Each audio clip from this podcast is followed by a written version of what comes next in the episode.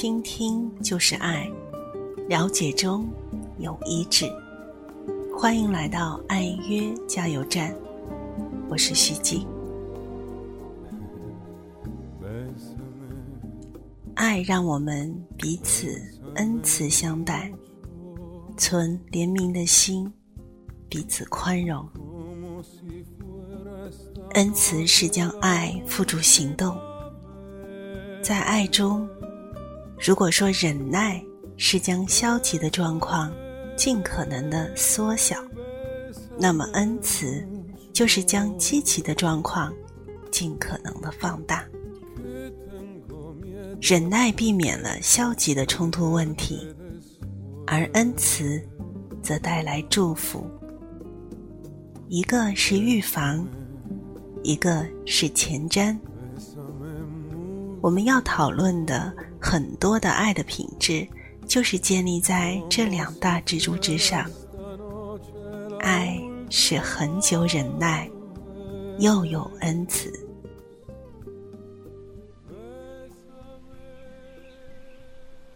爱让你变得和善，而和善又让你变得可亲。当你和善的时候，人们都喜欢与你相处。他们知道你对他们的善意，也知道你会让他们受益。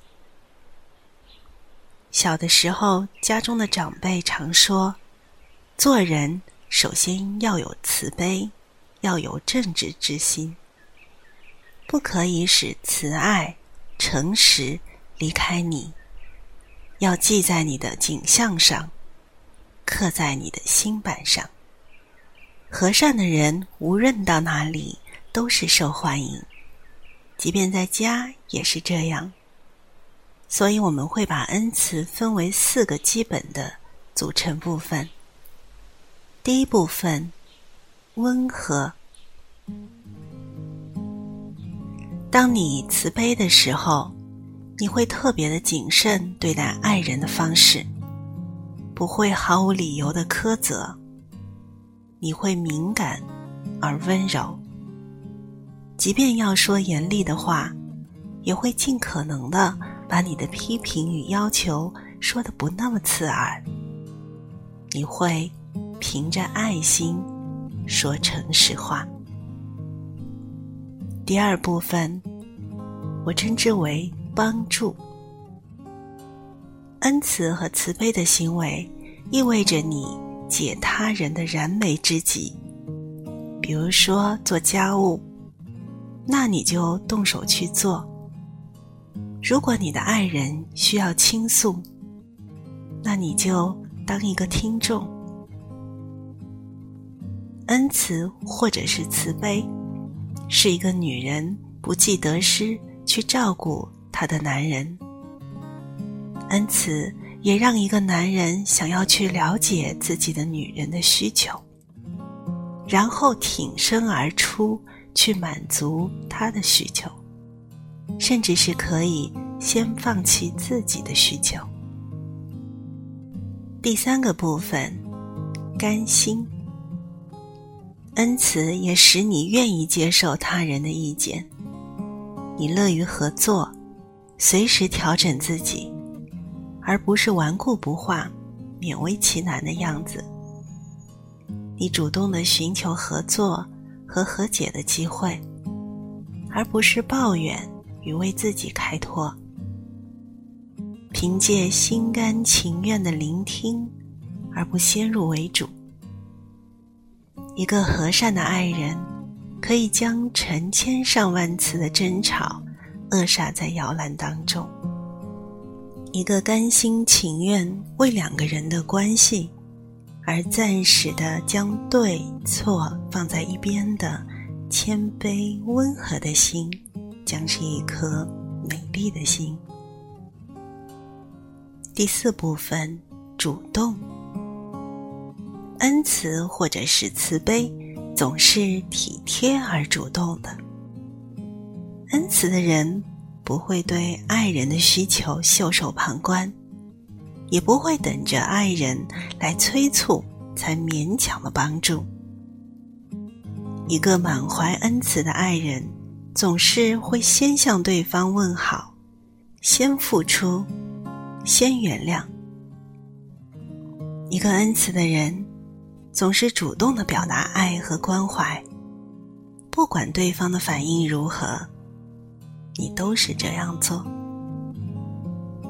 当你的行动是出于恩慈，那你就会看见他人的需要，并且主动的去帮助他。恩慈及亲密友善。不正是当年将你和你的爱人吸引在一起的主要原因之一吗？对呀，当你们相爱的时候，你不是期盼在接下去的日子里面去享受它，去享受它的恩赐吗？你的爱人是否也有同样的希望？尽管岁月会磨平激情的棱角，但是爱情的甜蜜依旧与寻常日子中展露出来的恩慈紧密相关。我曾访问过几位成年的男士对女性的看法。我问他们，什么样的女子是值得被称赞的？他们说到了善良。有人提到了高贵及美德。高贵美德包含了些什么呢？一位男士这样说：“他开口就发智慧，他舌头上有仁慈的法则。”那么你呢？你的爱人认为你是恩慈的人呢，还是粗暴的人呢？你是温和又乐于助人呢，还是你要等他开口才肯帮助他人呢？你是主动伸出援手呢，还是要等你的爱人先以礼相待？当你觉得没有爱的动力，要将恩慈付诸行动是非常困难的，但。爱最真实的意念，并不建立在感觉之上。相反，即便无法获得回报，爱也决定去付出体贴和关怀。爱是行动。如果你不学习和修炼如何展现恩慈和慈悲，你就无法学习和体会。何为爱的能力？好，本周我们一起来恋爱。本周除了不对我们的爱人说任何负面的话之外，还要请你做一件让你伴侣意外惊喜的善事，来体现你的恩赐与慈悲。所以在这一周的。恋爱当中，你需要做的是继续的不对爱人说任何负面的话，然后做超过一件让你伴侣意外惊喜的善事，来体现你对他的恩慈和慈悲。本周的爱约时刻，第一，彼此加油。请你和你的伴侣在本周花十到三十分钟的时间来独处，做沙发聊天时间。这个时候，请你放下手机，放下对孩子的操心，放下所有的工作，仅仅是两个人专注的待在一起。请你对你的爱人说一句。赞美他身上优秀品格的话，然后对他表示一个感谢，感谢这一周来你发现在他身上需要你表示对他感谢的话，感谢的事越具体越好。当然，有可能你们还不习惯这样彼此加油的方式，你也可以通过微信、通过电话来表达。但是事实上，我会更加强烈的建议你们能够面对面，在这一周当中花十到三十分钟的时间，来做一次安静的聊天，彼此的分享。二，彼此分享的时刻。这一周你对爱有什么新的发现？在这一周的挑战当中，你做了什么特别的事？你是如何向你的爱人来表达自己的恩慈和慈悲的？好，您正在收听的是由徐静为您主持的《爱约加油站》。您可以搜索公众号“徐静心理空间”，让我们一起来恋爱。因为爱情不会轻易悲伤，所以一切都是幸福的模样。因为爱情简单的生长。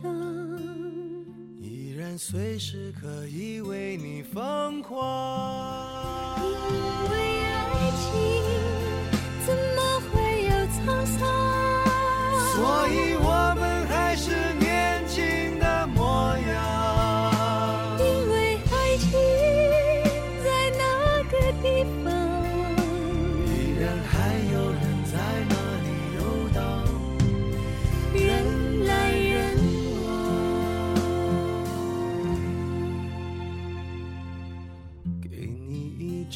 去的 CD，听听那是我们的爱情。有时会突然忘了，我还在爱着你。